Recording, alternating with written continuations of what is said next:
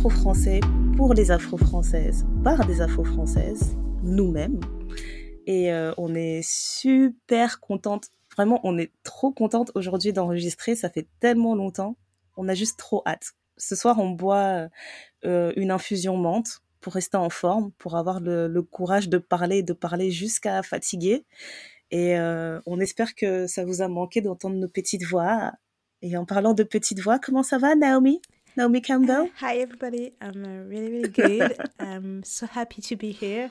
I have heard about you guys, and it's amazing. Oh my gosh! It's amazing. Oh my gosh! euh, mais écoute, moi, je vais bien. Je, je, vais bien. Je suis heureuse. Il fait beau, il fait soleil. Je suis heureuse d'enregistrer. Euh, je suis contente. Enfin, je sais pas. Ça va. Ça y est, t'as recommencé à mettre tes petites robes de printemps, là? C'est les petites robes fleuries, là Mais oui, j'ai mis mes, je mets mes petites robettes avec des collants légers. Les gambettes dehors, ça y est. Les gambettes dehors, mais tu sais très bien, moi, j'aime pas porter des robes en été. Je trouve que la sensation des cuisses qui se touchent et tout, ça m'énerve. Ça frotte-frotte, là? Voilà. Là, donc, ah, là... En parlant de ça, j'ai perdu deux jeans, là, déjà. À force de frotter. Il y a deux jeans qui se sont craqués entre les cuisses. J'ai dit, ah c'est ça, collé serré, c'est ça. La vie est dure. Non, c'est ça. Ouais. Et puis après, tu sais, moi, j'aime bien porter des robes avec des petits collants fins, etc. Donc, euh, bon.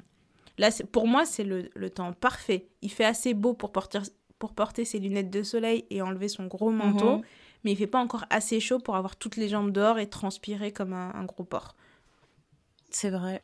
Je peux encore sortir avec un petit cardigan. Et j'aime trop mes cardigans. C'est ça. C'est la période où tu peux être le plus stylé. Ça et l'automne, Ouais. printemps-automne, c'est les meilleurs moments en fait. L'hiver, ça sert à rien, Non, tu mais- ressembles à rien, t'as des pulls, t'as des écharpes. T'es pas stylé en hiver. Y a personne qui est stylé en hiver. Non, non, tu portes juste trois couches comme ça. euh, Voilà. T'arrives même pas à te déplacer dedans. Je, je te jure. Je suis contente là. Je me sens un peu respirer. C'est trop agréable. Franchement. Euh, je sais même pas quoi dire, euh, quoi de neuf. En même temps, ça fait tellement longtemps qu'on n'a pas enregistré. Mais grave. Et je tenais à dire, je tenais juste à dire, ça suffit. Arrêtez de menacer nos familles. Franchement. Arrêtez de nous menacer, de menacer nos familles. On est de retour. On est de retour. Et disclaimer, on fait vraiment ça pour le peuple, quoi. On n'est pas payé. On est independent. On, On- a souffert. On n'est pas vraiment encore souffert. payé. Pas encore. Ouais, pas encore. C'était euh, ouais, c'était très dur de, de coordonner les agendas là, mais euh, on a fait on a fait beaucoup d'autres choses. Et pourquoi Et depuis le lancement du site internet, on l'avait dit. Pourquoi Bah, c'était dur? Pourquoi pourquoi tu dis ça comme ça? Non, mais pourquoi c'était dur de coordonner les agendas? Parce qu'on n'est pas au même endroit, chérie. Mais non, mais c'est pas ça. Le travail, la vie, tout ça. Même si on n'est pas au même endroit, c'est pas gênant. Oui, voilà. On a le travail, on a la vie, on a et puis même la vie du thé noir en soi. En fait, on avait dit qu'on voulait faire plus que qu'uniquement le podcast et euh, et histoire de bien démarrer euh, sur le lancement du site internet, ça nous a pris beaucoup de temps. C'était très dur de de coordonner le reste en fait. Et aussi, euh, ben faut pas oublier que quand on enregistre le podcast, c'est parce qu'on est sûr de maîtriser notre sujet. et On n'a pas envie de juste enregistrer pour être présente sur les ondes. Mhm. C'était important qu'on fasse quelque chose de pertinent. Et je pense que celui-là, on l'a bien préparé. euh, donc, euh, je marche assez sereine dans cet épisode. Voilà, je me dis ce que t'en penses. Écoute, moi aussi. Je pense que ça va être bien. Euh, et puis si c'est pas bien, tant pis. Hein, euh, mais bon, pour nous, ça nous plaît. On disparaîtra encore six mois. euh, c'est pas grave. Faudra pas se plaindre. euh, voilà, On l'a déjà fait, on sait le faire, on peut le refaire. C'est les choses de la vie, hein, ce sont des choix. Ouais. On a un sujet, un sujet qui qui va être drôle ce soir. Moi, j'aime bien, j'aime bien, ouais, l'humour noir, c'est mon délire. Euh, ouais, on, on va quand même expliquer pourquoi euh, ce soir vous êtes en compagnie de Solange Knowles et de Naomi Campbell. En fait, on pensait que par rapport au thème qu'on va aborder ce soir, ce serait intéressant de de donner des noms de personnalités en fait qui qui se rapprochent de nos carnations, parce que je pense que cette information-là va être importante par rapport à ce qu'on va dire plus tard. Et euh, voilà, donc en fait, euh, on, sait que la femme noire est sexualisée tout le temps, dans ses faits, dans ses gestes, euh, comment elle s'habille, comment elle se maquille, comment elle va parler, comment elle mange, le job qu'elle fait, qu'est-ce qu'elle achète, qu'est-ce qu'elle mange, qu'est-ce qu'elle cuisine. On sait que c'est éreintant de survivre selon certains codes, parce qu'on les subit même quand on cherche pas forcément à vivre selon eux. Et euh, on, sait que cette hypersexualisation chez la femme, en fait, crée forcément des dynamiques spéciales dans les rapports de désirabilité. Et c'est exactement ce dont on avait envie de parler, en fait. Donc, on va se pencher euh, sur, sur ce sujet dès maintenant. Vous écoutez le nouvel épisode du Ténor sur la désirabilité de la femme noire.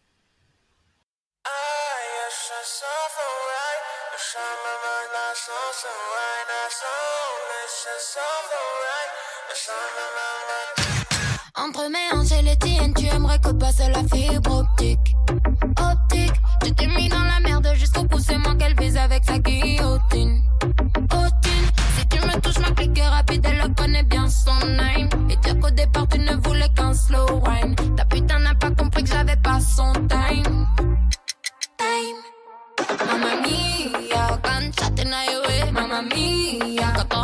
Sur toi, mamma mia, quand chatte mamma mia, quand on rafale sur toi. Ta salope, elle est pas bonne. Ta salope, elle est pas bonne. Ta salope, elle est pas bonne. Ta salope, elle est pas bonne. Disclaimer, avant de rentrer dans le vif du sujet, on va aborder ce thème essentiellement par le prisme de l'hétérosexualité, parce qu'on veut vraiment s'exprimer uniquement en tant que concerné. Et euh, on serait ravi d'avoir des retours sur, sur, euh, euh, sur le sujet, en fait, si, si vous avez des retours à nous faire. Sur les réseaux, par mail, sur notre site internet, en commentaire sur les plateformes sur lesquelles vous écoutez le podcast. voilà, c'est parti. On va commencer par une définition, hein, pour dire les termes, parce que nous, on aime dire les termes. Euh, on dirait qu'en sciences sociales, on évoque la désirabilité sociale comme une volonté de se présenter sous un jour qui est favorable à ses interlocuteurs. Donc selon cette définition, j'ai envie de te demander, Néné, est-ce que tu t'y retrouves? Et est-ce qu'en tant que femme noire, tu te sens désirable? Aujourd'hui, je te dirais oui, mais euh, je pense qu'on va l'aborder un peu plus tard. je pense que c'est parce que les codes ont, beaucoup changé. Mhm. Et je pense que c'est une association de, du fait des codes qui ont changé et aussi du fait que j'ai euh, gagné en confiance en moi. Ok. Ok. Et tu valides la définition du coup? Oui, bien sûr. Ok. Bien sûr. Super. Moi aussi, je suis complètement d'accord avec cette définition. Et, euh, et euh, je dirais que, ouais, je me sens. Euh, je suis d'accord avec la définition et je pense que je suis complètement dans le, dans le délire de la désirabilité sociale. Même si avant je le, je le niais vraiment, j'aimais trop euh, dire que je n'avais rien à faire, je, je m'en fous de ce que les gens pensent, je ressemble à ce que je veux. J'aimais trop dire des choses comme ça alors qu'en fait, en vérité, personne ne pense ça à 100%, c'est impossible. Je me rappelle qu'on avait eu, on avait eu une discussion comme ça avec, avec un de tes oncles et il nous disait, euh, il nous disait en gros, euh, si l'opinion de l'autre ne, ne vaut vraiment rien pour toi, alors t'es un fou, tu marches tout nu dans la rue en fait. c'est tout. C'est aussi simple que ça. Donc il disait, euh, même si ça, ça a peu de place dans, dans ton estime de mhm. soi ou quoi que ce soit, on, on est tous régis en fait par, euh, par ce que l'autre voit de nous en fait. Donc ouais, je, bah, voilà, je suis d'accord avec lui, hein, il a raison. Voilà. Exactement. Et puis après, même les gens qui disent qu'ils s'en foutent, même dans leur je m'en fous, ils font quand même attention à certaines choses. Tu vois, si le code c'est de porter un jean Levi's avec un t-shirt blanc et des Stan, des Stan Smith, bah eux ils vont aller à l'encontre de ça et finalement ils vont, enfin, ils vont utiliser d'autres codes quoi. Ouais, ouais. Donc je pense que même quand tu fais un rejet de, de tout ce qui est dit, tout ce que l'on voit, euh, j'ai rarement vu des gens vivre complètement en marge, mais rarement. Franchement. Ouais, je, je crois que j'avais lu une expression comme ça qui disait que c'est euh, uniquement euh, que c'est en réalité les plus forts qui vivent complètement marginalisés. C'est pas les faibles. Mm. Les plus forts sont les fous en fait. Mais tu sais que j'ai vu un reportage, euh, je sais plus si c'était TF1 ou M6, d'un mec en fait qui vit dans le vieux Ibiza. Mm-hmm. Euh, enfin sur l'île, mais en fait il vit euh, dans un arbre, enfin il est tout le temps tout nu, enfin tu sais il est vraiment complètement reclus. il a pas de porte complètement reclus, il vit seul, il a l'air heureux, il fait son yoga, il se Je me rappelle, mais oui, on avait vu ensemble. Ouais, d'ailleurs, on, avait trop vu son, On avait son trop affaire. là. vu son affaire, on n'arrêtait pas de dire, mais. On disait, mais il est archi bronzé, lui, ça se voit, il traîne tout le temps tout nu. Non, mais c'est ça. Tu vois les réflexions auxquelles tu penses, moi je me dis, c'est comme si tu vas sur une plage nudiste. Tu vas pas dire, oh mince, les gens ils sont nus. Tu vas dire, ah, eux, vraiment, ça va. Ils font du sport, eux, truc. vois Ouais, non, c'est ça. tu, tu vois, tu Moi j'ai l'impression qu'au début, euh, si tu vas sur une plage nudiste, tu vas être un peu gêné. Mais en fait, tu commences à penser à des trucs auxquels tu penses pas normalement quand tu croises les gens, quoi. Bref, Exactement. On, divague un peu. Ouais, ouais, non, mais c'était intéressant, une petite pause, euh, une pause cul nu. Mais, euh, Exactement. non, mais pour répondre à la question de est-ce que je me sens désirable, je, je dirais oui. Et oui, parce que je le sais, parce qu'il y a beaucoup de moments où j'en ai joué, on va dire. Mhm. Et euh, j'arrive toujours pas à, à savoir quelle est la différence entre se sentir sexy et se sentir désirable. Mm. Est-ce que désirabilité sociable, ça veut euh, sociale, ça veut forcément dire que en fait, est-ce que le- de- de- quand on parle de désirabilité sociale, ça veut dire que quelqu'un te désire physiquement, charnellement, etc. Ou est-ce que c'est juste, est-ce que c'est juste une façon de dire j'aime ce que cette personne dégage, c'est tout? Mais pour moi, le désir. Mais c'est compliqué, Mhm. hein, parce que quand tu parles de désir en français, tu as le terme en anglais, desire. Mhm. Et c'est pour moi, c'est l'équivalent. euh, je pense qu'il y a, y a pas forcément ce côté sexuel. C'est plus le côté où euh, on va t'observer, on va dire ah c'est une jolie, c'est une belle personne, pas forcément à l'intérieur et à l'extérieur, mais juste de dire que c'est une belle personne. Ouais. Pour moi, avec le, le sexy, c'est que tu as envie de quelque chose derrière, tu veux vraiment quelque chose de sexuel après, tu vois, tu, Mhm. tu le désires, mais juste pour une chose, tu vois, enfin... Si, parce que, tu vois, on, en- on a entendu plein des mecs et des nanas qui parfois couchaient avec des personnes, Mhm. la tête ça n'allait pas mais le corps ça plaisait mais alors que pour moi la désirabilité sociale c'est tu vois quelqu'un que tu par exemple quelqu'un que tu vois au travail quoi tu te dis oh putain qu'est-ce qu'il est beau enfin je sais pas Ouais, mais le putain, qu'est-ce qu'il est beau, ça veut ça. dire. euh, Ouais, quand je, suis, quand je suis pas concentrée au, au travail, je me fais des films sur lui. Ou c'est juste, j'ai vu qu'il était beau, fin. pour moi si j'ai vu qu'il était beau Ok. moi je te dis je te dirais si je veux par exemple je, je vois un collègue ou une personne à l'extérieur que je trouve euh, une personne que je trouve belle euh, je, je sais pour moi ça s'arrêtera juste sur euh, on va dire la symétrie de son visage D'accord. Mais par contre, si je te dis putain, il me donne chaud, Ah oui, c'est plus pareil. Là c'est autre chose. Ça c'est sexy. Mais là, Moi je dis pas sexy, je trouve que Ouais, ça, ouais, je trouve que ça s'applique pas aux hommes. Je dis il me donne chaud. ça c'est c'est vrai, c'est vrai que tu dis ça. Mais tu viens de me faire réaliser que je suis, je suis pas sûre. Tu vois, je- avant, avant d'avoir eu ce- cette petite euh, parenthèse, je t'aurais dit que j'aime bien me sentir désirable. J'aime bien savoir que je suis désirée. Mais là, du coup, je me Mm. dis, j'ai pas forcément besoin que Jean-Mi au bureau, quand tu me vois passer, il se dit, putain, elle me donne chaud. j'ai pas envie, en fait. oui. Là, je viens de réaliser que non. pas envie Non. Mais t'es es contente si Jean-Mi te trouve mignonne. Ouais. Pas qu'il me trouve Voilà, mignonne, mais j'ai l'impression que c'est un truc du style. euh, Tu sais, le jour où j'aurais fait un effort, j'ai besoin que ça se voit, que les gens sentent que j'ai fait un effort. Donc il faut me le dire, parce que ça Oui, mais- m'énerver. Oui, oui, mais qui reconnaissent du coup ta, te- ta- la symétrie de ton visage. Oui. On va dire ça comme ça. Tu vas dire, voilà, euh, t'es une jolie femme et de temps en temps, quand il y, a un- il y a un truc, t'apprécies. Ouais.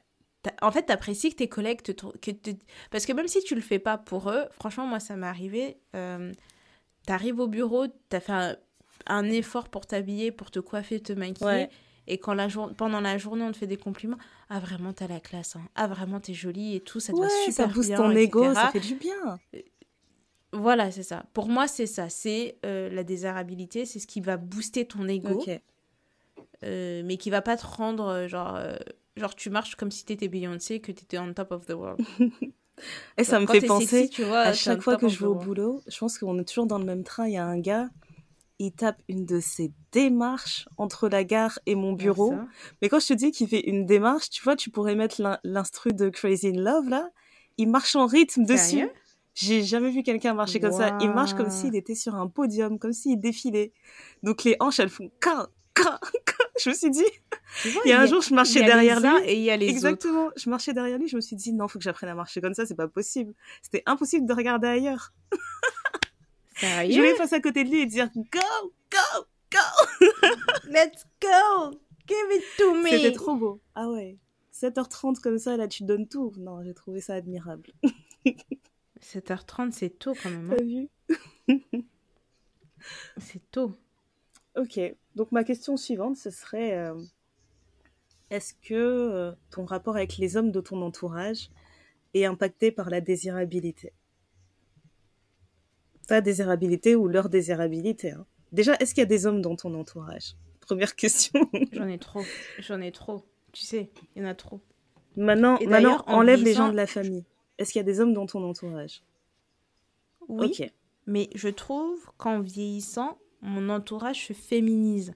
Mhm. J'ai jamais grand... enfin, j'ai jamais été euh, avec beaucoup de filles, mais je trouve que là, il y en a de plus en plus dans mon entourage. Ouais.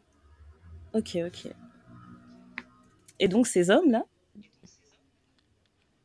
Et bah, qu'est-ce qu'ils ont bah, fait si tu fais hommes? un état des lieux, est-ce que tu penses que vos rapports ils sont impactés par la désirabilité ou pas? Ah oui, bien sûr. Ok. Bien, bien sûr. Bien sûr. Et je regardais euh, une vidéo d'un mec qui disait que l'amitié homme, euh, homme-femme, ça n'existe pas. Parce que dans tous les cas, un, un homme, s'il reste dans les parages, c'est qu'il veut obtenir quelque chose de vous. Et qu'à partir du moment où il verra une porte demi-ouverte ou même un centimètre ouverte, il va tout faire pour, enfin, pour passer, quoi. Franchement, j'ai Et j'ai envie de pas moi, y je croire. ça. Mais moi aussi, j'ai envie. Et tu sais très bien comment je. Moi, j'aime pas croire à, enfin, à ça. Parce que j'ai toujours grandi avec des garçons qui. proches ou quoi que ce soit. Enfin, c'est des. Non, mais quoi. ça donne vraiment une image tellement primitive. C'est pour ça que j'ai pas envie d'y Mm. croire. Je me suis- Bah, c'est ça. C'est Mm. ça. Mais tu vois, par exemple, là, il y a quelqu'un dans mon entourage. On s'entend super bien. On s'entend même de mieux en mieux. Mais j'ai senti que le regard a changé. Tu vois? Et là, je me suis dit, aïe, aïe, aïe. J'ai dit, moi, c'est un poton. Limite, on peut se boire, enfin, boire des bières en se grattant les couilles devant le match, Mhm. quoi. Et, et là, tu vois que le regard change et tu te dis. Commence à avoir des emojis cœur dans les yeux, tout ça, tu t'es dit, ça va être compliqué. et pourtant, et pourtant, tu vois, mon attitude face à cette personne n'a absolument pas changé. Ouais. Donc, maintenant, je trouve que c'est un peu difficile. Moi, je, veux bien croire que l'amitié entre filles et garçons, ça existe parce que j'ai des garçons dans mon entourage, ben, c'est les poteaux, quoi. Il n'y a pas de différence. Mais je pense que c'est pas vrai pour tout le monde. Ouais. Je mettrais la nuance juste ça. C'est, je dirais que c'est pas. Je, sais, je dirais même pas 50-50, Ouais. mais euh, je sais pas quel pourcentage c'est, mais. Franchement, ouais, je sais pas, je sais pas c'est quoi le pourcentage, mais oui, je, je suis sûre et certaine qu'il y a bien des gars qui restent dans l'entourage de, de certaines femmes en attendant juste l'occasion, en fait. J'en suis sûre et certaine. mais bien sûr. mais j'ai pas envie de penser que c'est norme, vraiment pas. Après, euh, moi, quand je regarde dans mon entourage, il y a très très très peu d'hommes. Du coup, je peux pas me permettre Mhm. de faire de, de faire des statistiques ici, des généralités, parce que je ne sais pas, je ne sais pas, je ne côtoie pas ces gens. Euh, vois, c'est, c'est, en fait, ça, serait dur de dire si, euh, si mes rapports sont impactés par la désirabilité, par exemple, par les, euh, avec, euh, je, dirais que la majorité déjà des, des hommes que je côtoie, et quand je dis je côtoie, je mets des grosses guillemets parce que c'est pas genre moi, moi et ces personnes et, et personne d'autre autour, c'est vraiment, on va se côtoyer dans, dans des événements sociaux, etc. Et c'est forcément des gens que j'ai rencontrés depuis que je suis avec mon mari. Donc on serait pas devenus amis comme ça, tu vois. Ça serait pas arrivé. Et euh, en dehors de ça, ben je mettrais les collègues de travail parce que maintenant euh, je vais au bureau, etc. Si j'étais à la maison encore, il y aurait, y aurait juste personne en fait. Mais Ouais. euh, voilà. Ouais. Pour ce qui est des collègues de travail, oui, je réponds oui à 1000%, à 1001%. Tout est impacté par la désirabilité. Et vraiment, Mm. là, pour le coup, je pourrais écrire un livre dessus. Parce que le job dans lequel je suis, je travaille avec une équipe qui est 100% masculine. Laisse-moi te dire que je ne paye pas mon café. Je vie. paye pas mon café. Et à chaque fois qu'on me ramène des trucs, j'envoie des photos à mon mari. Je lui dis voilà, 2 livres 95 économisés aujourd'hui. 3 livres trucs. non, mais vraiment, quand je dis que, Ouais. que, que j'aime bien me sentir désirée, c'est dans des moments comme ça, en fait, je vais jouer sur le truc, je vais tirer sur, tirer sur la corde jusqu'au bout et exploiter tout ce que je peux exploiter de, de, de cet attrait-là. Je sais que, franchement, ils sont, ils sont super, mes collègues, c'est peut-être méchant de dire ça comme ça. Non, ils sont vraiment super, mais je pense que c'est, il y a, il y a vraiment ce côté de la galanterie, euh, euh, dont tu vas faire preuve, Oui, euh, dont tu vas faire preuve avec une femme. Et, euh, et euh, je sais même plus ce que j'allais dire. Oui, et j'allais dire, euh, je sais pas si c'est moi qui suis cruelle, hein, mais je pense que normal, que Mm. qu'en temps normal, quand une personne te renvoie pas une image qui, qui te plaît, qui plaît à tes yeux, bah, t'as pas forcément envie de Mhm. l'aider. T'as pas envie de lui dire, euh, Oui, ah pas tiens, je te tiens la porte, hein, ouais. tiens, je te fais ça. Tu vois, c'est Oui, peut-être méchant de dire ça, hein, mais je sais que moi, je me suis souvent interrogée là-dessus. de- Il y a des moments où je vais être un peu sèche avec une personne et je me demande est-ce que j'ai été sèche parce que je suis juste de mauvaise humeur aujourd'hui ou c'est parce que la personne, euh, je, je la, j'arrivais pas à me l'encadrer? Oui, il y a ça aussi. Non, mais franchement, c'est vrai, parce que ça change tout, quoi. Et tu sais, comme quand tu vas faire un- une démarche ou un truc ou quoi, si la personne en face de toi, elle est un minimum avenante, tu vas être beaucoup plus... Même si elle t'annonce que des mauvaises nouvelles, tu vas moins t'énerver que si la personne est là, bah non, je peux pas vous aider, bah pourquoi Voilà. vous avez pas fait Gna, gna, gna. Tu vois, l'attitude, ça joue énormément, ça c'est C'est clair. vrai. Euh, et je sais que toi et moi, là-dessus, on, on a eu beaucoup de chamailleries parce que tu trouvais que je n'utilisais pas assez mon pretty privilege. Franchement, faut. J'ai dit, tu- tu- tu- tu passais ton temps à dire, mais putain, t'es mignonne, pourquoi t'en profites pas Je lui dis, non, mais je m'en fous, etc.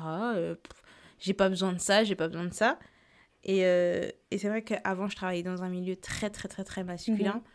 Et tu sais, mon attitude de toujours vouloir me débrouiller, faire mes trucs toute seule. Moi, j'avais des collègues euh, qui venaient me, déplacer, me porter des trucs, genre, à t'aider, il y a pas de problème, etc. Et puis moi, et moi, j'étais là, non, c'est bon, je peux le faire, je suis pas en sucre, je suis pas en sucre.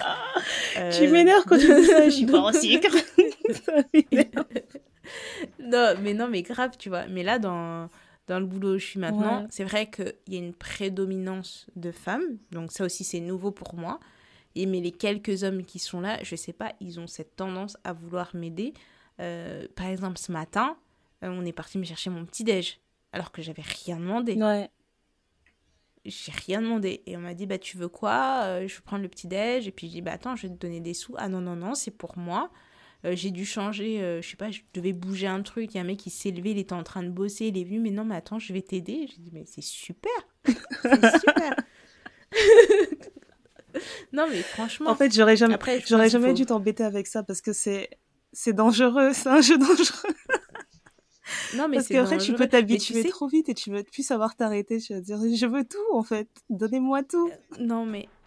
Non, mais je suis tout à fait d'accord. Mais tu vois, le truc qui est ouf, par exemple, c'est que je parlais avec, euh, avec un de mes potes, justement. Et euh, je sais plus pourquoi il voulait qu'on sorte. euh, je pense qu'il voulait qu'on sorte en boîte. tu vois. Puis moi, je lui dis, ouais, bon, ça fait longtemps que je suis pas sortie, bon, pourquoi pas, etc. Mais en fait, je, en discutant, en prévoyant le truc, j'ai dit, mais est-ce qu'on veut vraiment aller en boîte? On peut pas faire un truc euh, posé euh, chez quelqu'un, on se met la musique, tu vois, on est tranquille, tu vois. euh, On est quand même encore en période Covid, Ouais, hein, ouais, moi, les même. inconnus, là, qui se collent et tout. Et, euh, et je sais plus comment on en est arrivé là, mais en fait, je lui disais que depuis que j'ai commencé à aller en boîte, j'ai jamais rien payé. Ouais. J'ai jamais trop payé vrai. pour aller en boîte. et en fait, Et me j'aimerais, franchement, j'aimerais vraiment que là, si vous nous écoutez, vous répondiez aussi, est-ce que vous payez souvent en boîte? Parce que c'est vrai que la plupart des filles que je connais, elles ne payent pas en soirée, elles payent pas. Ni- ne serait-ce que payer l'entrée en soirée. T'as déjà payé une entrée? C'est ça. Mais j'ai jamais payé d'entrée. Et le pire, c'est que on sortait pas avec des gars. Tu sais, on peut être une team de filles et on arrive là et on nous fait pas payer. Tu vois, c'est pour ça que je dis qu'il faut exploiter ce concept. Parce que les boîtes de nuit, en tout cas les promoteurs de soirées, etc., ils ont compris. Ils se sont dit, en fait, elles, Oui. elles, elles sont l'assurance qu'il y a des gens qui vont dépenser ce soir. Donc on va pas les faire payer. Mais On les fait entrer et grâce à elles, il y a des hommes qui vont venir et ils vont dépenser, ils vont prendre des bouteilles, etc. Mais c'est ça, et ça, le, le jour où vraiment ça m'a choqué parce que à la limite en boîte tu dis que c'est le c'est un peu gagnant-gagnant. C'est comme quand tu vas dans les restos, ils mettent les belles personnes près des Voilà. fenêtres. Comme ça, les gens qui passent, ça leur donne envie d'entrer et de manger dans le resto. Bon, bref. Et en fait, le jour où ça m'a vraiment choquée, c'est quand je suis partie, je suis partie à Venise avec une, une copine. Et un soir, on se retrouve euh, dans un petit bar de rue qui a là et tout. On commande nos verres, on boit. Le monsieur à côté commence à discuter avec nous en italien, anglais. On répond, Ok, on se fait des blagues, on sourit, tu vois. voilà. On se fait des blagues, tu vois, on essayait de se comprendre et tout. Après, il y a des potes à lui, enfin, un couple, etc., qui arrivent. On discute un peu avec Mhm. eux. Mais tu sais, à on était vraiment à deux tables différentes, quoi. Et au moment de partir, on se lève pour aller payer et le barman nous dit euh, ça a déjà été pris. On dit pardon. Il dit oui, mais- il dit mais le monsieur là, il a payé pour vous. Et en fait, lui, il était déjà parti. Donc, tu vois, il nous a même rien dit. Et je me suis dit ah, c'est donc ça, jusqu'en Italie.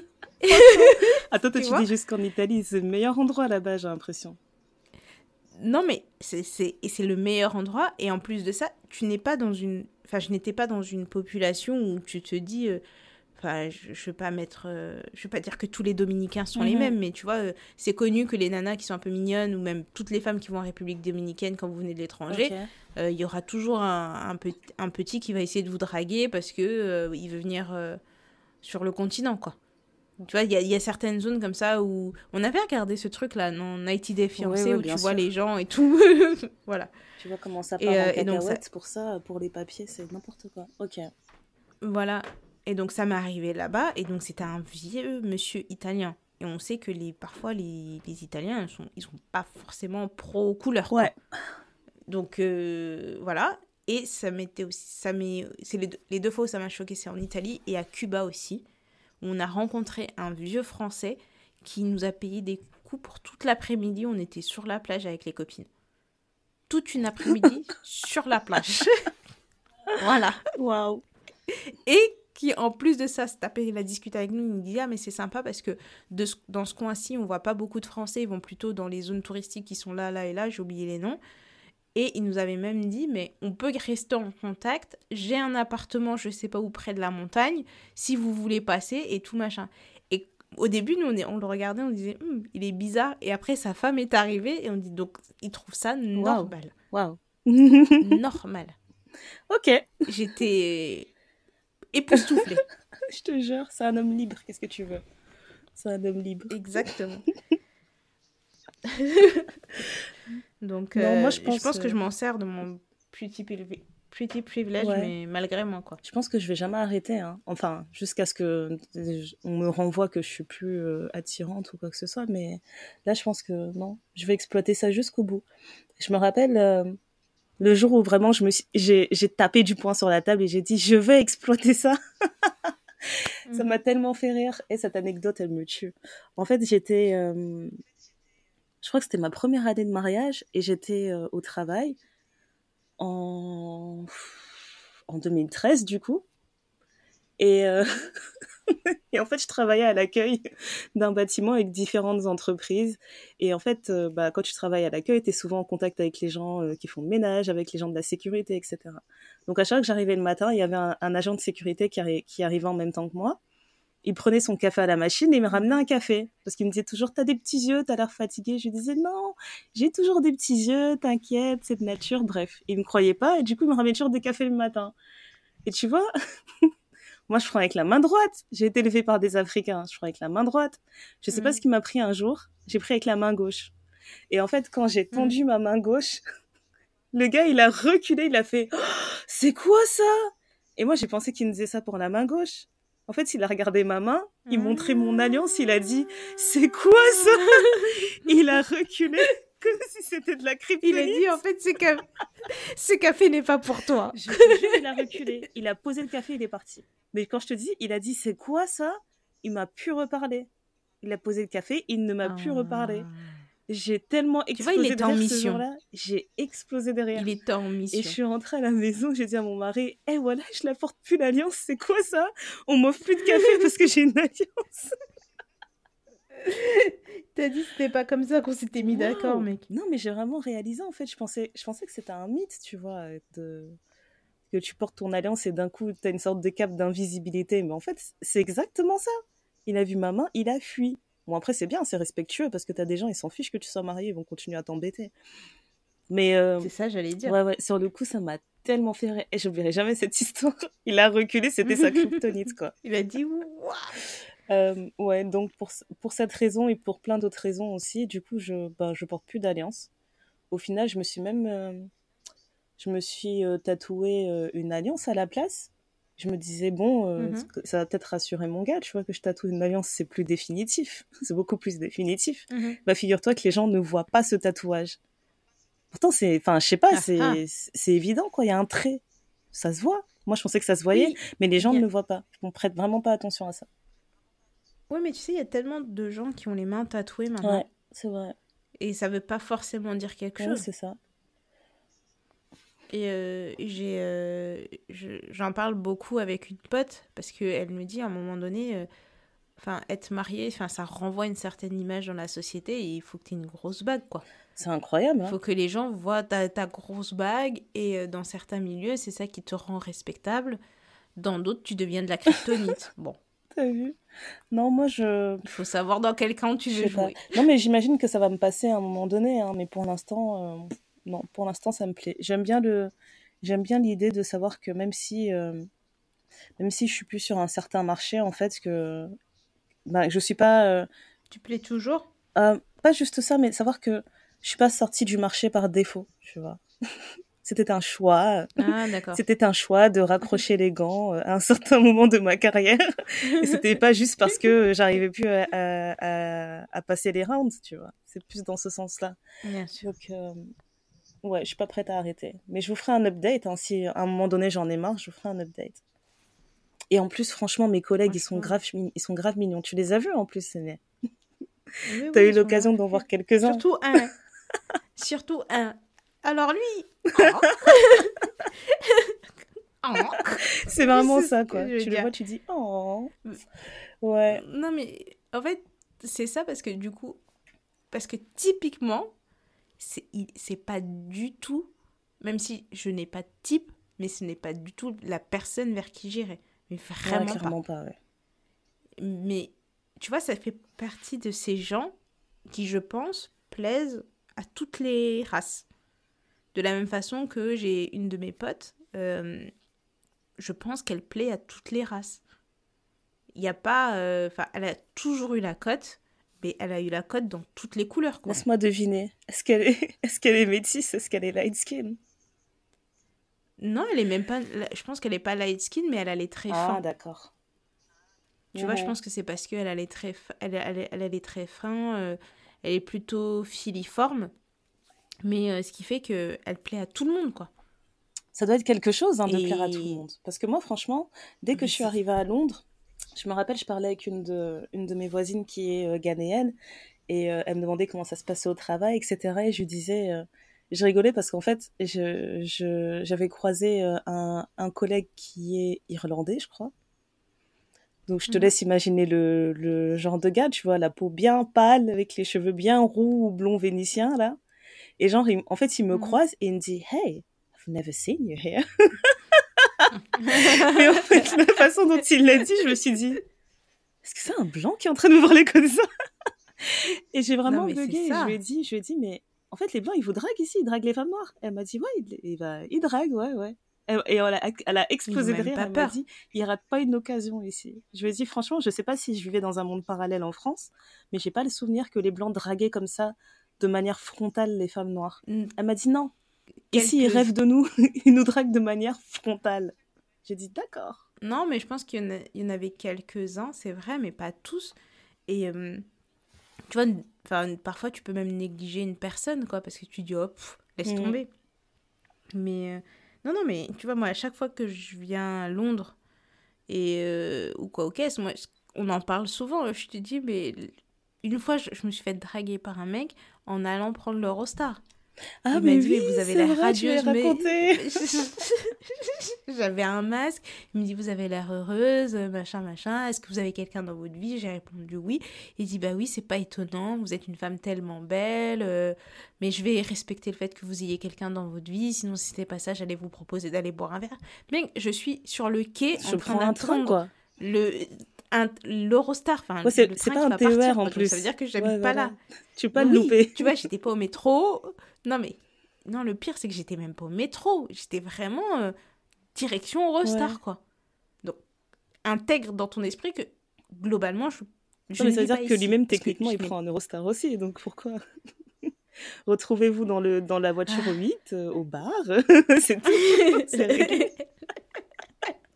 Non, mais grave, mais, euh, mais même ça. Et tu te souviens la fois où on avait été euh, dans le parc avec euh, des amis de ton mari, leurs enfants, vos enfants, etc. Et j'a- j'avais une des, des petites de- d'un ami de ton mari que, que je tenais par la main parce qu'il y avait une répartition des enfants parmi les Mhm. adultes. Et donc nous, on était devant avec la petite, on était en train de parler, en train de rigoler, je la portais, je la mettais par terre et tout. Bah, je t'avais dit, non, il y a un mec qui est passé en voiture, il, a, il s'est arrêté, il a commencé à discuter avec moi. J'ai dit, mais gars, ça peut être ma fille. Ouais, il s'en fiche. Il Tu s'en vois, fiche, il est là pour être stepdad, a- ça ne dérange pas, quoi. Mais c'est ça, c'est une autre conception. Ouais, ouais, ouais, ouais. Et j'ai pas Après, faut l'impression pas oublier, France, faut pas soit... oublier que euh, de- le Royaume-Uni, euh, c'est la maison des teen moms. Ouais, donc C'est euh, c'est pas, euh, c'est pas choquant de. Ouais. Enfin, j'ai pas l'impression que ça va choquer les gens euh, que tu, tu dragues quelqu'un et qui te dit j'ai un enfant, c'est pas, c'est pas rédhibitoire, je pense. Ici. Ouais, mais regarde, mais tu dis que c'est pas rédhibitoire, mais toi, est-ce qu'il y a des choses, par exemple, sur lesquelles où tu te dis, tu vas négliger le mec parce qu'il se présente d'une certaine façon? Tu vas dire, ah, pff, le- pff, je sais pas. Ouais, franchement, euh, le truc, le numéro un, c'est les hommes qui ont l'air trop sur d'eux. Mais trop sur d'eux, genre. euh, Ah, ouais. J'ai l'impression que chaque geste qu'ils font, c'est calculé parce que il sait que quand il met sa tête comme ça, ça lui donne un bon angle. Il sait que quand il lèche ses lèvres, ça fait tel truc. Je Ouais. supporte pas. Je sais pas pourquoi je supporte pas. Et c'est Ouais. super. euh, c'est, je, je sais que c'est très, euh, c'est très genré ce que je vais dire, mais j'aime pas les hommes qui ont l'air trop, trop, trop apprêtés, trop sur d'eux. J'aime pas ça du tout. Ça m'embête. Ok. Je dis pas que j'ai besoin qu'ils soient un peu sales, Ok. mais j'ai juste besoin que faut se calmer quoi. Faut juste être un Juste peu modéré assez- quoi. Juste, juste assez propre et qu'il ait moins de produits, quoi. Non, tu vois même pas. Ou Bah, en fait, non, pas forcément parce que. Est-ce que tu avais vu cette vidéo là sur Twitter? Il y avait un gars, euh, il avait fait une vidéo de sa routine, euh, sa routine beauté euh, du visage, où il utilisait, euh, il Mhm. utilise un steamer, il utilise le masque là, 24 karat gold, etc. Et tu le vois faire tous ses soins et tout. Mais il était juste Mhm. je sais pas, en fait, je sais pas comment expliquer. Je pense que c'est vraiment un truc d'attitude. C'est pas forcément le nombre de produits qu'il utilise, etc. Parce que je me rappelle que ce gars-là s'était fait descendre sur les réseaux, enfin, par, par d'autres hommes qui sont un peu insécures, qui disaient, ouais, euh, eh, je suis désolée, c'est des attitudes de gay, comment ça, t'as tous ces produits de beauté et tout. Mais en fait, moi, je trouvais juste qu'il prenait bien soin de sa peau, il avait un beau teint. Mais il avait pas l'air, il y avait pas ce côté euh, arrogant. C'est vraiment le, le truc euh, qui fait trop, trop sûr de toi, trop arrogant. J'aime pas ça du tout. Ça, c'est un truc vraiment, ça me, Hmm. ça, ça me stop net. Je, je peux rien y faire. Et après, euh, et après, qu'est-ce que j'aime? Euh, bah, J'aime bien les muscles. C'est beau les muscles, hein. mais pas trop. Moi, j'aime pas. Voilà, Voilà, c'est ça que j'allais dire. J'aime bien euh, quelqu'un de dessiné. voilà, c'est ça. Mais, euh, mais genre, si tu peux pas baisser tes bras parce que t'as trop été à la salle, euh, non. C'est ça, quoi. Voilà, ça, ça, me je- fait peur. Ouais, je Euh, après, euh, ça vraiment, je travaille dessus. Je sais que c'est pas bien. Mais si tu es un petit homme, je n'ai pas de respect pour toi. je ne vais pas Je suis désolée, mais Je ne vais pas ça va être très dur de te respecter. Petit homme. Je ne vais pas rire. Oh Ouais, my je gosh. sais. Et c'est trop Je- dur. Je sais, c'est pas bien. Non, Je suis désolée, je sais que c'est pas bien, mais à chaque fois que je les vois, je me dis Ah, Non, tu je parles à qui là? Quitte là.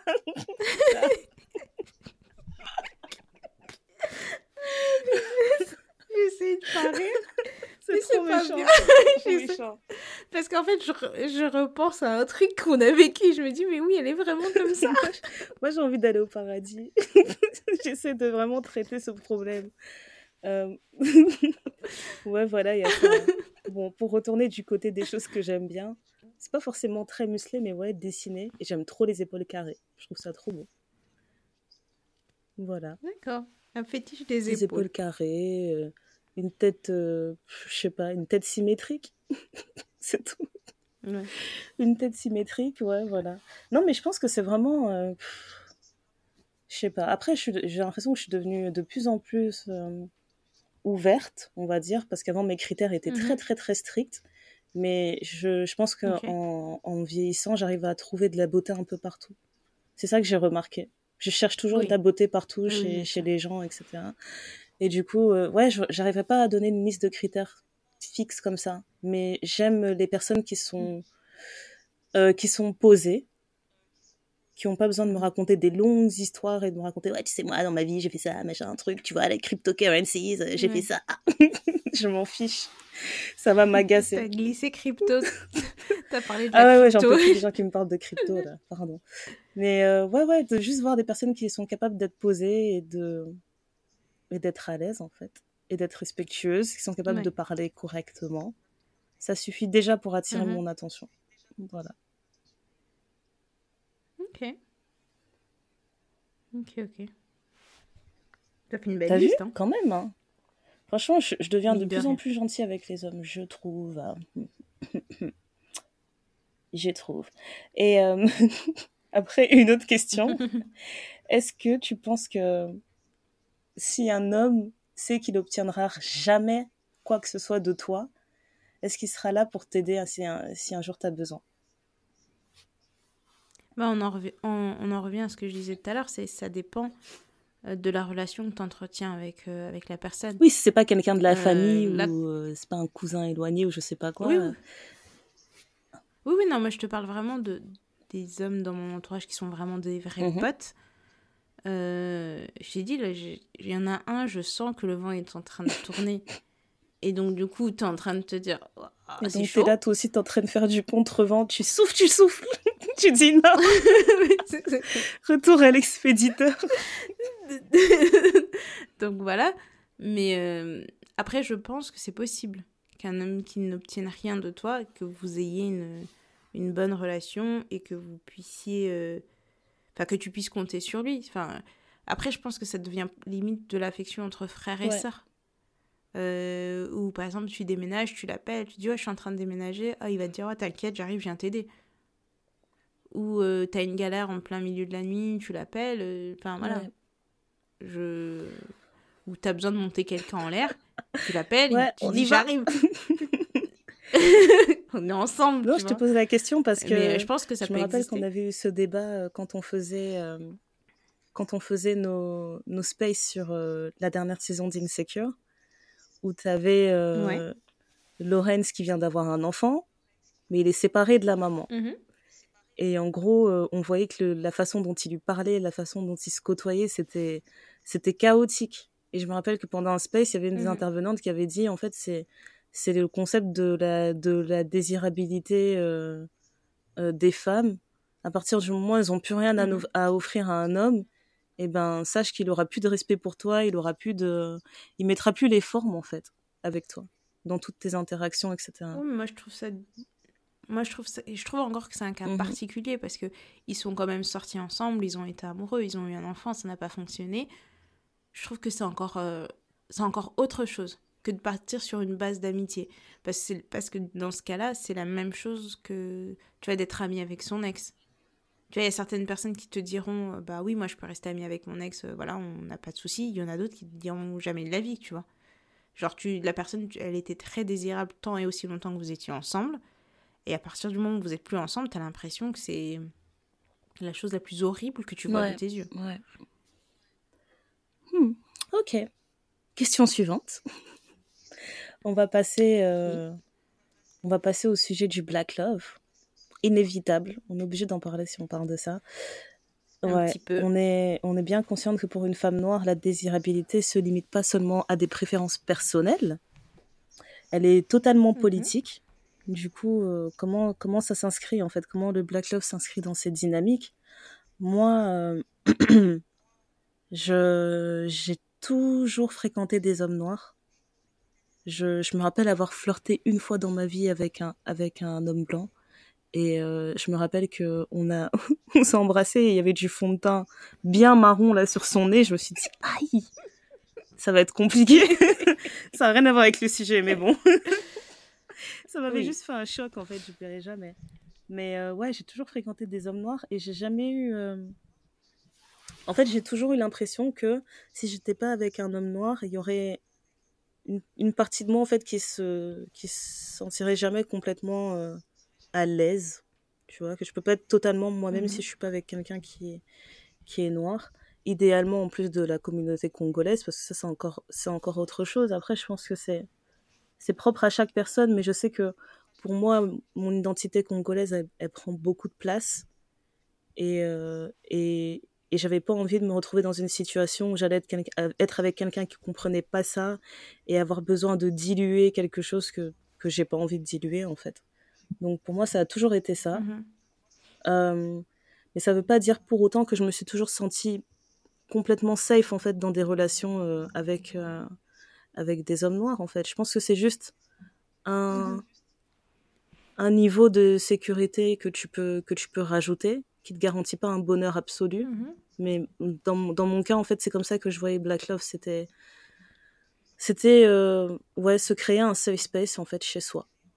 Et, euh, et, et D'accord. quand je repense, par exemple, aux, deux dernières années, là, où on s'est retrouvés confinés, euh, je me suis vraiment demandé, en fait, à un moment donné, je me suis vraiment demandé qu'est-ce qui se passe dans les couples mixtes, dans leur maison, là.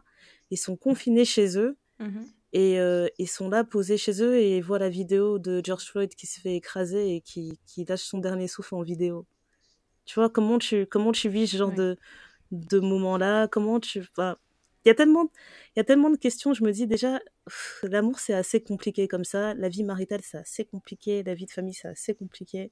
Si je pouvais éviter ce genre de Mhm. complications, euh, je me suis dit oui, je volontiers, volontiers. Après mes ma préférence Mhm. aussi a toujours, c'est toujours porté vers, euh, euh, c'est toujours tourné vers les hommes noirs aussi. Donc voilà, d'une pierre deux coups, c'était réglé. Mais euh, il Mhm. y a un truc que j'ai jamais aimé entendre, c'est euh, les personnes qui, euh, enfin les personnes noires qui se mettent avec une personne non noire et qui disent euh, ouais mais moi je suis avec cette personne parce que euh, j'ai cherché, j'ai pas trouvé, machin machin, j'ai pas réussi à trouver machin. Oui, oui. Je me dis en tout cas dans ce dans ce cadre précis, quand tu sais c'est quoi ta préférence, quand tu sais c'est quoi ton but final, tu pars pas euh, enfin, tu pars pas dans l'eau pour euh, tu pars pas dans dans l'eau pêcher des poissons quand tu voulais manger des fruits, tu vois. Pour moi c'est Mhm. je sais pas, je trouve que c'est c'est un non-sens quand les gens disent ça. Et le truc qui m'énerve encore plus, qui me révolte, c'est les gens qui disent oui, euh, moi je, euh, je suis sortie, je sais pas, ils vont te sortir, je suis sortie avec une arabe, euh, ça s'est mal passé, je sors plus avec des arabes. je suis sortie avec un noir, ça s'est mal bah passé, là. maintenant je sors qu'avec des blancs. Non ben, ok. Oui, non, mais alors les, les généralités, euh, il y a des Une connards extra partout. généralité comme ça, je me dis ah tu vas être déçu, tu vas être vite déçu. Hmm. Euh, ouais voilà c'est ça. C'est, je trouve ça réducteur, tu vois, de se dire comme ça, je me rabats sur un autre groupe, comme ça tu renforces des, des stéréotypes incroyables. Ouais, et en fait, moi, ce qui m'embête beaucoup avec cette histoire de Black Love, c'est que soit t'es Black Love, soit t'es Ouais, c'est anti-Black vrai. Love. Il n'y a pas, il y a pas d'entre-deux. Et moi, ça me dérange beaucoup parce que euh, on nous jugera toujours sur notre choix. Ça veut dire que si t'es avec un homme blanc, forcément, ou d'une autre communauté, euh, t'es vendu. Euh, et si t'es avec un, un noir, eh ben on va te dire, mais pourquoi pas avec un blanc? Ou euh, euh, c'est parti, let's go, t'es dans la communauté. Alors qu'avant tout, c'est un, c'est un choix, tu vois, c'est un acte d'amour. Enfin, c'est à la fois un choix et un acte d'amour. Et c'est toi qui vis ta relation, etc. Moi, je me permettrais pas de juger une personne euh, qui, euh, qui choisit d'être avec quelqu'un en dehors de sa communauté parce que j'estime et j'espère que cette personne a pris en enfin elle a pris en considération tout ce que ça implique. Et je pense que ces gens-là Mhm. le font. Il y en a il y en a certains qui parfois tu les entends parler tu te dis mais comment t'as pas pensé à ça? Euh, enfin enfin voilà mais je pense que aussi c'est parce que quand tu vis d'un certain côté, tu réfléchis peut-être à plus de choses que d'autres personnes. Euh, moi, personnellement, je me suis jamais posé la question. Je me suis jamais dit, je veux forcément être avec Mhm. un homme noir. Mais plus je vieillis, et plus je m'oriente vers les hommes noirs, en fait. Il y a pas, et, et c'est même pas un jour où je me suis levée et j'ai décidé, bon, bah, j'arrête tous les autres. Mais, Mais quand tu fais le, quand tu fais l'état des lieux et tu te dis toutes les fois où j'ai euh, où j'ai eu la bouche en cœur et les yeux en cœur, c'était devant quel genre de personne Et tu te dis ah mais zut, un homme noir. Et, zut alors. non mais non mais le pire du pire c'est que euh, pour parler un peu de ma petite personne euh, j'ai été en couple pendant très très longtemps avec un, un homme. Mais maintenant que j'y repense mais euh, j'étais en plein dans mon complexe de non mais, mais mais vraiment mais vraiment et pourtant j'ai j'ai toujours dit je serai jamais avec un homme comme mon père mais en fait maintenant C'est toujours celles qui disent ça qui font quelques direct dedans, elles sautent à pieds joints dedans. Non, mais j'ai sauté à pieds joints dedans et je me dis, mais c'est un truc de malade. Ils faisaient le même, enfin, ils étaient dans la même branche, ils avaient le même genre de carrure, le même genre de tempérament, le même- tu vois des trucs. J'y repense maintenant, ça me fait rire, mais je me dis, mais en fait, complexe de deep à fond les est-ce que tu l'as vraiment. Daddy? Never, Est-ce qu'un jour never. il t'a dit aux yeux Ah, Berk. Pourquoi t'es comme ça? Je vais juste Pourquoi te jusqu'au ça? bout. J'ai jamais compris les gens qui se disaient ça. mais. Chacun son truc, chacun son truc. chacun son truc, on ne juge pas. Mais, euh, mais bon, voilà, maintenant en vieillissant, quand je regarde, je me dis même que je, je, je regarde l'historique de mes relations, euh, pff, est, c'est 95-5, Ok. quoi. Enfin, il n'y a pas de. Enfin, il n'y a, pas, photo. quoi. Mais euh, je me suis jamais posé cette question. Donc, euh, je sais pas. Moi, je, je suis partisane du fait de. Partisane, Mhm. peu, peu importe, euh, de faire comme votre cœur vous dit, qu'il faut prendre tout en considération, mais si vous voyez euh, des, des red flags, il faut il faut l'attaquer. Et je reste convaincue quand même que le fait d'avoir un passif commun, ça aide beaucoup pour créer une fondation Mhm. solide. Je- dans l'adversité, je sais pas, bizarrement, on se renforce, quoi. Ouais. Et je trouve ça aussi rassurant, le, enfin, comme tu disais tout à l'heure, de rentrer à la maison et quand tu vas parler à ton gars, tu lui dis Mais tu sais pas ce qui m'est arrivé aujourd'hui, il y a eu ça, ça, ça, ça, ça, et qu'ils comprennent pourquoi tu Exactement. réagis comme ça. Je pense, je pense que maintenant, je suis plus en- dans un âge où j'ai besoin d'expliquer quoi que ce soit. Je- et en plus de ça, éreintant. on a Google. Il C'est vraiment Il éreintant. y a tout sur. Google. Franchement. Mm. Enfin, Google est là, c'est votre ami, c'est notre ami. Euh, il, Un ami il pour la suffit vie. de, de chercher quoi. un ami Voilà. pour la vie. Il suffit de chercher quoi. Enfin, c'est comme les gens qui disent bah, je savais pas qu'il y avait encore du racisme. Ah bon? Même si t'as pas la télé. Tu vois, quand tu me dis ça, moi j'imagine tout de suite un truc genre euh, dîner euh, dans la belle famille de François et d'entendre des gens dire ça, tu vois, faire des ras-le-bol à table et dire Mm. Oh, mais on va quand même pas parler de racisme encore, hein, c'est bon, euh, c'est plus comme en 60, c'est plus comme il y a 400 ans, c'est plus truc. Non, je Ouais, veux mais- pas jouer à ça, moi, j'ai pas besoin de ça. Non, en fait, ce que je trouve difficile dans ce cas-là, c'est que tu, la personne avec qui tu es peut comprendre ce que toi tu vis, peut comprendre euh, les choses que tu es en train de partager, mais, euh, mais en fait, c'est les, c'est les Mhm. autres après. Moi, je suis très... euh, alors peut-être que c'est une erreur, mais je pense que le couple, il y a le couple et il y a le, le, le support système. Enfin, les gens qui sont autour de toi qui vont t'aider à faire en sorte que ta relation fonctionne. Et, et même si on, on peut se dire oui, on a juste besoin d'être tous les deux, de s'aimer, Ouais, ouais, d'accord. Euh, je reste Non, convaincue. que d'avoir. tu vois, enfin, moi, de mon expérience et de ce que je vois autour de moi et de. J'ai parlé avec des personnes plus âgées, euh, le fait d'avoir la, la famille, des amis qui vous accompagnent, ça change Ouais. tout dans une relation. Et. Et je trouve ça difficile quand tu as la pépite de la famille, on va, dire, on va appeler ça une pépite, et que tout le reste ne fonctionne pas pareil. C'est différent comme quand toute la famille pense différemment. Ouais. Bon, maintenant on a parlé de non, là on a parlé de nos préférences. Maintenant on va parler des préférences de la société. Parce qu'on est bien mignonne, hein, Oui. à dire, moi j'aime ça, moi j'aime truc, mais euh, nous on se retrouve où là dans l'échelle de, de la désirabilité dans... si on se base sur la société française On est coincé dans des standards de beauté bien bien blancs. On est, euh, on est loin de, de l'idéal, entre guillemets. On est vraiment loin de l'idéal. Euh, moi j'avais lu euh, une étude qui a été, euh, qui a été euh, faite par euh, OkCupid sur euh, et sur le sur le dating online en fait qui qui expliquait que les hommes asiatiques et les femmes noires étaient les grands perdants du online dating donc de des des des applis de rencontre en fait et c'est exactement euh, c'est exactement ce que Issa Rae disait dans son livre en fait. Elle avait euh, quand elle a sorti son bouquin elle disait ouais je- j'encourage euh, fortement les femmes noires à à créer des couples avec les hommes asiatiques parce qu'en fait on est les deux euh, à être au bas de l'échelle. Personne veut de nous donc euh, venez euh, on fait une grosse on fait une alliance tu vois. Mais grave. on fait une alliance. Moi franchement je quand quand tu vois ce genre de données en fait tu te dis ben on, on, on fait quoi nous? On a on va on, on se dit qu'on veut du black love parce qu'on pense que c'est l'endroit où on se sent le plus safe mais en même temps quand tu regardes les personnes qui nous font souffrir de euh, de, de toute la misogynie et de la misogynie noire, c'est c'est peut-être les mêmes personnes en fait qu'on a envie d'avoir euh, comme partenaire de vie.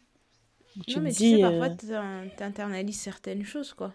mhm, exactement. Donc, euh, c'est comme quand on te dit depuis petite, euh, ah, ça, si tu fais ça, t'es une sale fille, si tu fais ça, t'es une sale fille, si tu fais ça, t'es une sale fille. Tu vas le, tu vas le comprendre, tu vas non, l'intégrer. intériorisée. et que c'est intériorisé, puis tu vas le transmettre peut-être à ton enfant, qui va le transmettre à son enfant, et puis après son enfant il va dire mais non mais ça ça n'a rien à voir avec d'être une sale fille. Mhm, Donc euh, ça fait partie de, ce- de, de ces choses-là. Et euh, moi je prends souvent l'exemple des joueurs de foot. En France, les joueurs de foot, les noirs, ils finissent tous quasiment avec des blanches. mhm, Tous, quasiment. ouais. Tu vas dans d'autres pays, tu les vois avec leurs femmes noires, ils vont te dire mais pourquoi faire? Pourquoi faire? Vous avez vu ma meuf? Il n'y a pas besoin. Il n'y a pas besoin. Je te jure. Et je trouve ça vraiment, tu vois, je trouve ça vraiment euh, bizarre. Par exemple, même un joueur, euh, bon, c'est pas du foot qu'il fait, mais euh, Ciara et son mec. Son mec, il fait du football américain. Tu, tu vois les couples, toutes ces émissions de télé-réalité, là, tu les vois tous dans des couples mixtes, des couples mixtes, et puis boum, tu vois un gars qui arrive avec sa femme noire et dit, mais j'ai besoin de rien d'autre, en fait.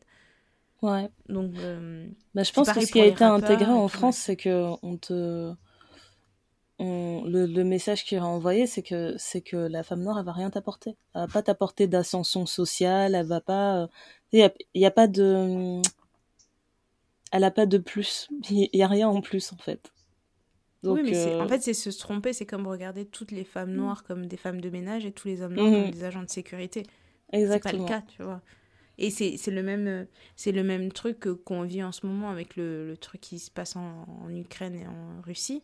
Mhm. Euh, moi, je, ce qui me gêne beaucoup dans cette situation, c'est un racisme décomplexé où tu entends oui, mais ça sera une immigration de qualité. Ouais, ouais. Tu, tu dis, mais en fait, ces mecs-là ne parlent pas français. J'ai baillé ça très très Euh, fort. Ça, ça va être très dur. Et vous avez peut-être euh, dans vos anciennes colonies des personnes euh, qui parlent votre- la même langue, qui ont fait les, enfin, les mêmes études que chez vous et qui ont un certain niveau, mais parce que la personne elle a un petit accent, vous allez dire euh, Ah ben non, moi je comprends pas ce qu'il dit. Mais Mhm. alors, un autre qui vient d'Ukraine et qui.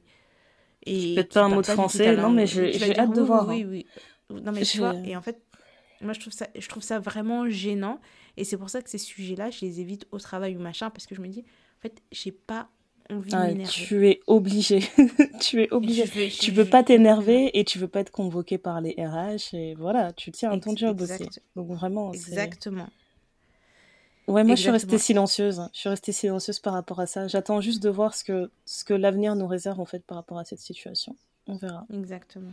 on verra. Exactement. Mais euh, ouais, donc du coup pour revenir euh, au Black Love, c'est vrai que en tout cas nous les femmes noires, on a on a tendance à voir ça comme une garantie d'une intimité qui sera vraiment safe. Mm. Tu vois, d'une d'un couple qui sera loin des oppressions du quotidien et tout, mais quand tu quand tu vois l'expérience de la femme noire en France et même dans le monde, euh, tu, tu comprends qu'elles sont souvent livrées à elles-mêmes et que la solidarité masculine, elle passe au-dessus. passe toujours au-dessus, que ce soit des hommes noirs ou non noirs, ils vont s'unir pour dire. Eh, c'était quoi le, truc que j'avais vu que Lupita Nyong'o ressemblait à N'Golo Kanté, s'il te plaît? Euh, euh, Serena Williams, elle fait peur, elle est trop musclée. Aya Nakamura, elle est moche. Euh, Lucen de Yakuza aussi, qui serait moche. Tu te dis, mais. Ouais. Et en plus, il faut pas, forcer parce que, parce que tu vois, là, on parle de célébrités qui, de célébrités qui sont descendues H24 sur Internet. Mhm. mais dans ton couple, tu à la maison euh, avec ton gars qui te parle mal, parfois tu vas rester pour les mauvaises raisons. Exactement. il y a ça, il y a, y a cet enjeu-là aussi. Tu vois des couples, parfois tu te dis, mais. Alors peut-être pas forcément avec quelqu'un d'une autre communauté ou d'une autre couleur, mais tu te dis, mais parfois on nous met tellement de choses dans la tête que tu vas rester à un endroit où t'es pas censé rester, où ton gars il va te descendre, ton gars il va pas arrêter de te dire mais t'es grosse, mais pourquoi tu fais pas d'efforts, tu vois pas la femme des machins, elle elle est bien parce qu'elle fait ci, parce qu'elle fait ça. Tu dis mais en fait, on s'est mis ensemble, à un moment donné, même si je peux, je peux changer, je peux quoi qu'est-ce, bah, on s'est mis ensemble. C'est pas moi qui t'ai forcé, quoi. Exactement. Donc, euh, et tu vois, moi, ce que j'aime pas dans ça, c'est parfois, tu as beaucoup de retournements de situation. Ouais. Et tu te dis, mais en fait, donc quand tu m'as dragué, c'était quoi? C'était un test, t'étais pas sûr, tu voulais voir, enfin, je sais pas. Franchement. Et c'est un peu. en fait, c'est très bizarre, hein, les, les, hommes qui se comportent euh, comme ça. C'est très, étrange. Après, il y a un autre truc aussi euh, qui me perturbe, moi, avec le, avec le Black Love. Après, je sais, je sais qu'il y en a certains qui diront que je pousse. Peut-être que je pousse, peut-être que je pousse pas, mais faut, faut me dire ce que vous en pensez. Mais euh, j'ai l'impression que, que le Black Love, c'est euh, ça arrange les hommes noirs quand ils se mettent avec euh, quand ils se mettent avec une métisse ou avec une carteronne ou avec la plus light skin des light skin et là tu sais c'est comme si tu, tu te mets avec la plus light skin des light skin et tu te dis bah vous voulez du black love non? Il y a un peu de noir en elle laissez-moi tranquille maintenant tu vois? Ah, mince, franchement moi je les vois vraiment comme ça. Je pense que dans, dans le black love il y a une grosse part de colorisme aussi. Et euh, il faut juste regarder, regarder les, les, photos des couples célèbres, etc. C'est pour ça que les gens aimaient autant Obama, euh, enfin le couple Obama, parce que c'était pas du tout les codes euh, qu'on avait l'habitude de voir. Tu vois, la femme qui est dark skin, le mari qui est plus clair. On voit pas souvent ça, on voit souvent l'inverse. Donc c'était euh, c'était plaisant. Mais je, je t'avoue que, tu vois, là, je t'ai dit, je t'ai dit l'homme le, l'homme qui se met avec une, une light skin. Je suis sûre que tu as un exemple en tête on va commencer à balancer les gens qu'on connaît, tu vois. Mais j'ai quand même plusieurs exemples en tête. Je ne vois pas de quoi tu parles. j'ai plein d'exemples en tête. je me dis, c'est facile. Absolument pas de quoi tu parles. Voilà, je me dis juste, c'est facile de prendre. Euh, enfin, de prétendre que tu, que tu te, te laisses pas avoir par certains biais de la société. Et en fait, non, tu es complètement dedans. Tu sautes à pieds joints dedans. Mais bien sûr. Mais en fait, tu sais, c'est j'ai l'impression que c'est le Black Love, c'est devenu un mouvement comme tous les autres mouvements. Il y a des dérives. Exactement. C'est plus un truc où au début, peut-être qu'au début c'était hyper euh, joyeux, hyper euh, bisounours, mais là tu as des, de tous les côtés, les anti-Black Love et les pro-Black Love, tu as des extrémistes euh, de tous les côtés. Voilà. Moi je veux être une extrémiste de je veux être une extrémiste du féminisme dire les filles, mm. faites, faites ce qui vous met bien, faites ce qui vous met bien dans C'est ça, extrémisme de la paix du cœur. Ouais, voilà. C'est ça, ça sera ça notre répartie. C'est parce que déjà un, tu peux pas faire en fonction de tout le monde. Nous, on dit ça maintenant, mais c'est c'est par rapport à notre vécu. C'est, ça n'a rien à voir. Et je dirais jamais à une de mes copines si elle choisit de se marier avec un, un chinois, un japonais, un, un capverdien, un guyanais, un martiniquais ou un anglais ou un un Sud-Africain ou un, aborigène, je lui dirais jamais, mais tu te rends pas compte de ce que tu fais? Non, parce que je, pars du principe que c'est l'homme avant tout, la femme avant tout, c'est leur choix. Mais je vais te juger sur la personne que tu es, pas sur la couleur, que, enfin, pas sur ta couleur. Et, mais si moi, mon choix, pour moi, il est différent, euh, tu vois, euh, ça m'est arrivé hein, qu'on me dise, mais pourquoi tu sors toujours avec des noirs? Bah, pourquoi tu sors toujours avec des blancs en fait? Mhm. Je sais pas. Exactement. Je dis, prends l'amour là où tu trouves. Hein. Nous, si on fait pareil, voilà. Non, mais, on va le prendre là où on le trouve, là où il est sincère euh, et juste. Exactement. Voilà. Exactement. Mais dans l'enveloppe des qui, je ne sais pas. Je ne sais pas. si ça pouvait être un homme noir musclé d'un mètre 90. jette ça dans l'univers, jette ça. Avec un joli teint, athlétique, souriant, avec un petit regard espiègle. Mhm. Euh, mais bon, je parle, je parle pour rien là. L'univers a reçu ton message, t'en fais pas. Il a, il a déjà bien reçu mon message, l'univers. Voilà. J'ai envie de conclure sur le fait que je continue avec les, avec les statistiques qui nous descendent à chaque fois. bon, alors, maintenant qu'il a été établi que vous ne pouvez pas être foncé en plus pour trouver l'homme qu'il vous faut, euh, Ouais. j'aimerais ajouter aussi qu'il faut être jeune. Voilà. Est-ce que vous pouvez Oui, rester jeune, mince de préférence? Euh, Sinon, ça va pas le faire. Ça va vraiment pas le faire. voilà. Voilà, il faut, en fait, il faut tout être de bébé, mais avoir l'âge de comprendre les choses. Voilà. Je crois que c'est ça. Moi, je, j'ai, je mettrais comme tranche d'âge de désirabilité 16 à 27 ans. Est-ce que tu serais d'accord avec moi? Pour tout le monde ou pour toi? Ah, pour les femmes noires Bah oui et non, parce que j'ai l'impression que même un peu plus tard, euh, elles peuvent... Parce qu'elles elles paraissent parfois beaucoup plus jeunes. Mhm. Donc, Donc, 16 à euh, 27 ans en ressenti. En ressenti, ouais. Je pense que c'est... Même, je dirais peut-être même 30. Ok. Après 30 ans, j'ai l'impression que les femmes noires et les femmes en général, euh, ça devient tout de suite trop compliqué. J'ai l'impression qu'on devient un peu un truc du ouais, mais tu vois, elle a déjà 30 ans, elle aura probablement envie de se poser, elle aura envie d'avoir des gosses. Je sais pas si j'ai envie de tenter le truc. C'est exactement ça. J'ai l'impression qu'ils se disent, elle a 30 ans, j'ai l'impression qu'elle a les idées bien en place. Ça me fait un peu Alors chier, en fait. Je, Ouais, je vais non, pas pouvoir changer quoi que ce soit à sa personne et euh, ouais, ça me saoule. Alors que tu vois, tu peux très bien être à 30 ans et t'as envie de t'éclater et t'as... c'est à mille lieues de toi de, de te dire ben, je vais me poser, avoir un bébé. euh. En fait, je pense que on oublie beaucoup que c'est pas une question d'âge, mais que c'est une question de personne. Euh, on se dit, euh, bah, tu vois, toutes les nanas à 25 ans, elles ont envie de se marier, d'avoir un gosse. Ben non, en fait. Il y, a des, il y a des femmes qui, à 25, ne se, sont, ne se sentent pas prêtes. À 30 non plus, peut-être à 35. Et puis peut-être même jamais. euh, Enfin. c'est comme un homme. Enfin, je pars du principe qu'il y a des hommes à 18 ans, ils veulent se marier, avoir des enfants. Il y en a d'autres à 18 ans, ils veulent faire la fête, ils se bourrer la gueule et c'est tout, quoi. Ouais. Donc, Sauf que euh, eux, ils peuvent, ils ont le droit d'avoir ces, ces phases-là à n'importe quel moment, parce qu'en fait, peu importe leur tranche d'âge, il y aura toujours quelqu'un pour les trouver charmants, euh, séduisants. Oui, c'est Tu ça. vois, le, le temps a beau passer euh, chez eux, c'est pas pareil en fait. C'est comme si ça les, ça les bonifiait avec le temps, alors que pour nous, on va nous regarder en se disant, mais cocotte, il te reste 5 ans là sur, euh, sur la courbe de la désirabilité, fais bélec.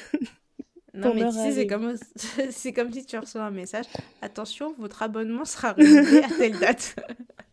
Merci de faire le nécessaire pour que ce soit renouvelé, sinon ça coupe. Tu passes à la trappe, exactement.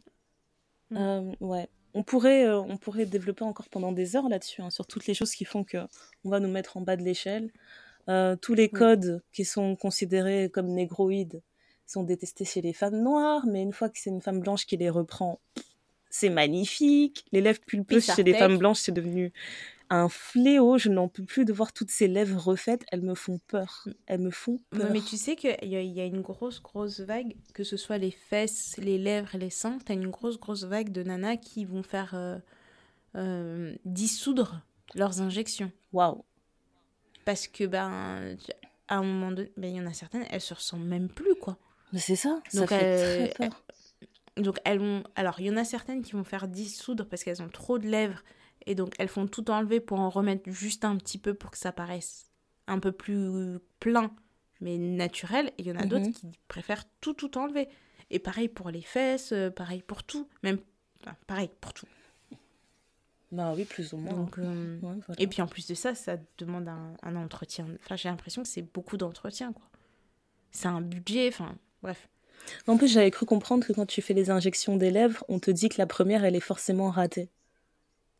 Ah, Donc, quel, est l'intérêt, tu vois? On te dit, euh, ouais, la première, elle sera jamais bien. C'est quand tu vas refaire la Non, deuxième que ça va prendre euh, une forme plus C'est naturelle ou pff, que mal en- c'est prendre son mal en patience. C'est de se dire, bon bah voilà, là j'accepte de, de passer par là parce que je sais que le- à la fin j'aurai ce que je veux. Franchement. Ah, ça me fait ça peur, fait froid dans le dos. trucs-là, tous ces, Ouais. tous ces produits qu'on met dans nos corps, etc. Enfin, C'est- Ça fait très peur. je... On n'a pas assez... Enfin, c'est peut-être la mamie qui est en moi, mais on n'a pas assez de recul, quoi. Je te jure. Non, mais t'as trop raison. Il y a vraiment pas assez de recul. Tu sais pas ce que ça va donner après. se détendent. euh. Et surtout au niveau des lèvres. Les lèvres, c'est tellement fragile. Moi, je le sens. Enfin, tu vois, tu le sens juste quelques jours où t'as pas, euh, t'as pas assez bu d'eau ou mis assez de vaseline ou quoi que ce soit. Tu sens que la peau des Mm. lèvres, elle est fragile, elle change trop vite. Donc, je me dis, une fois que toutes ces injections, elles sont parties, t'as des lèvres complètement fripées. Avant l'âge d'avoir des lèvres fripées. Moi ce, que, moi, ce que je trouve, c'est que je me dis que tu fasses des modifications sur ton corps, c'est moins gênant parce que, euh, à la limite, t'as les vêtements, t'as, enfin, tu, tu vois, ça se, ça se camoufle, entre guillemets, assez facilement. Mhm. Mais un visage, maintenant qu'on n'a plus le masque, Ta carte de hein. visite, quoi. Ouais. Ça me fait très fini. peur. Ça me fait très très peur. Donc, même pour moi, hein, tu sais, c'est comme euh, tu vas faire le, le microblading, là, tu vas remplir tes sourcils. Enfin, moi, je sais que j'ai réfléchi pendant des années avant d'y aller, parce que je me dis, mais en fait, si on me rate, Si on te rate, c'est ta tête, quoi. c'est ça, tu vois. la- tu vois, Enfin, je sais pas. Ouais, C'est. je suis trop d'accord. J'ai envie de finir sur cette belle note. Faut que je finisse sur quelque chose de positif quand même. Dans toutes ces histoires de désirabilité, là, pour moi, le top du top, le must, c'est quand une femme t'arrête dans la rue et elle te dit Vous êtes trop belle. j'adore ce que vous avez fait avec vos Oh. cheveux, j'adore ce que vous portez. Là, je me dis Ah Ça vaut tous les compliments fois. du monde. Tout. C'est mille fois mieux. Ça remballe tout le reste. En plus, comme on, on sait à quel point ils veulent entretenir les- la jalousie entre femmes, euh, nous, on va continuer d'être ces folles dans la rue qui vous arrêtent quand vous êtes belle. Hein. Ah ouais, on non, va être là, mais. Non, mais d'ailleurs, en parlant, en parlant de ça, pas seulement dans la rue, hein, parce que là, dernièrement, on a reçu des messages d'auditrices et tout, on, on a regardé Mhm. les photos des filles et tout, on était là, ah, mais il y a des belles gosses Euh, mais il y a que des belles gosses. Il y a Que- des belles gosses, il y a des, gosses. des, des filles à qui j'ai écrit, mais tu, tu peux me dire euh, ce que tu utilises comme produit de beauté, parce que j'ai vu des gens avec des teints frais, j'ai vu des gens avec des cheveux de qualité, je me suis dit, non, mais vous blaguez pas, en fait. Dans nos Mais auditrices, j'étais trop contente, trop cool. Que des poupées. Team poupée, all the time. Ouais, voilà. Est-ce qu'il y a un truc que tu voudrais ajouter sur le sujet? Non, pour moi, je pense qu'on a fait un peu le tour. Euh, je me dis que ça, c'est le, le point de vue qu'on a maintenant. Tu m'aurais posé la question quand j'avais une vingtaine d'années. Euh, je pense que ma réponse aurait été complètement différente. Ouais, pareil pour Euh, je pense qu'à quand j'aurai une quarantaine d'années, ça sera différent, mais ça, je pense que ce sera assez proche de ce que je viens de dire maintenant.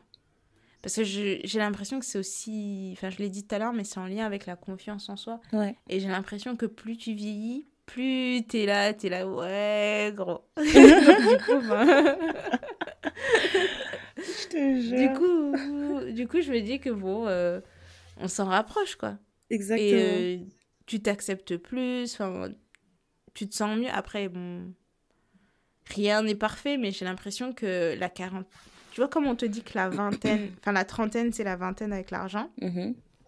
La quarantaine, c'est la trentaine avec en plus le supplément, je m'en bats les couilles. Oh là là, non mais j'ai trop hâte. Ouais, mais. Dit laisse- comme ça, j'ai trop hâte. Franchement. Ok. Bah, je vais conclure cet épisode avec euh, une citation de, de Harry Ziad, qui est, euh, qui est scénariste et auteur, que j'ai trouvé très intéressante. Où, euh, je vais la lire en anglais d'abord et ensuite je la traduirai. Uh, oppression relies heavily on our beliefs that power discrepancies are just the natural way of things. Donc, en fait, il dit que toutes les oppressions reposent fortement sur une conviction que les écarts dans les rapports de pouvoir sont d'un ordre naturel. Et, euh, et je trouve que cette situation-là, elle est très importante parce que souvent, quand j'ai des débats comme ça sur des. On- ça, ça, ça peut être. euh, En fait, je trouve que c'est une parade pour beaucoup de débats quand on parle de quand on parle de de- d'oppression de, minorités. Il y a toujours un délire de ouais, mais tu sais, c'est contre nature de faire ça. Dans la nature, ça a toujours été comme ça, machin, machin. D'expliquer aux gens en fait que toutes les oppressions reposent sur cet argument en fait. Peu importe l'oppression, ça repose toujours sur cet argument de non mais c'est tout à fait normal, ça a toujours été comme ça depuis la nuit des temps. Non en fait. On l'être humain, il est fait pour évoluer. Il, sait pas, il sait pas vivre autrement, il sait pas survivre autrement. Donc l'évolution, c'est notre. Ouais, qui était franchement qui était là. c'est exactement ça. Donc je trouvais que cette situation, elle était, euh, elle était très puissante. Donc moi, je me, je me la garde pour le prochain dîner de con que j'aurai. Euh. J'en aurai sûrement besoin. Exact. Voilà. Eh bien, c'était le thé noir. On est contente de vous retrouver. Super Et vous, vous savez où nous contacter. Euh, on est un peu plus présente sur Instagram et sur Twitter. Vous savez là où vous n'allez pas nous trouver. et, euh, et sinon, ben, on, se donne rendez-vous sur le site internet euh, qui, qui, qui, nous prend toujours beaucoup de temps et on essaie de le mettre à jour le plus régulièrement possible. Comme ça, si vous ne nous trouvez pas dans vos oreilles, ben vous pouvez nous trouver grâce à vos yeux. Exactement. Voilà. Merci à toutes de toujours être aussi, euh, ben, de toujours être aussi proches de nous en fait. C'est ce qu'on aime depuis le début. Euh, vous n'hésitez pas à nous écrire euh, à, tout moment de la journée pour tout sujet et franchement je trouve ça super. Surtout dernièrement avec toutes les toutes les discussions qu'on a lancées sur Instagram et sur Twitter, on a eu quand même beaucoup de personnes qui sont venues se confier à nous en privé ou ou en public et ça nous a beaucoup touché. Donc vraiment merci beaucoup pour tous vos retours. Merci, merci. C'était, enfin c'est top et euh, on est vraiment des copines. Donc euh, on, adore ça, on adore ça. À mes copines, à mes copines. J'étais obligée. voilà parce que. voilà. Eh bien, on vous dit à très bientôt. À très très bientôt. Bye. Bye. That's a lopele pa bon. That's a lopele pa bon.